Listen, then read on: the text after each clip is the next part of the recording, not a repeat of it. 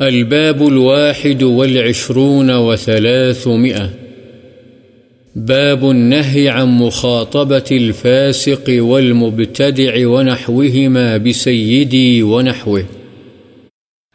فاسق اور بدعتی وغیرہ کو سید یعنی سردار وغیرہ کہنے کی ممانعت کا بیان.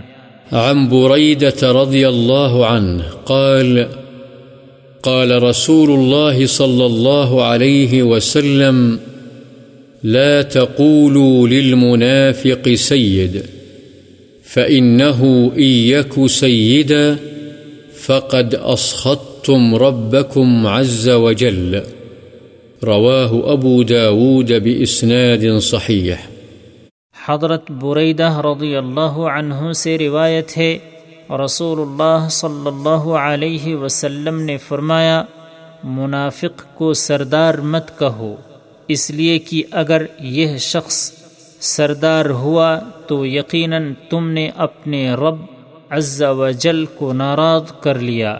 اسے ابو داود نے صحیح سند کے ساتھ روایت کیا ہے۔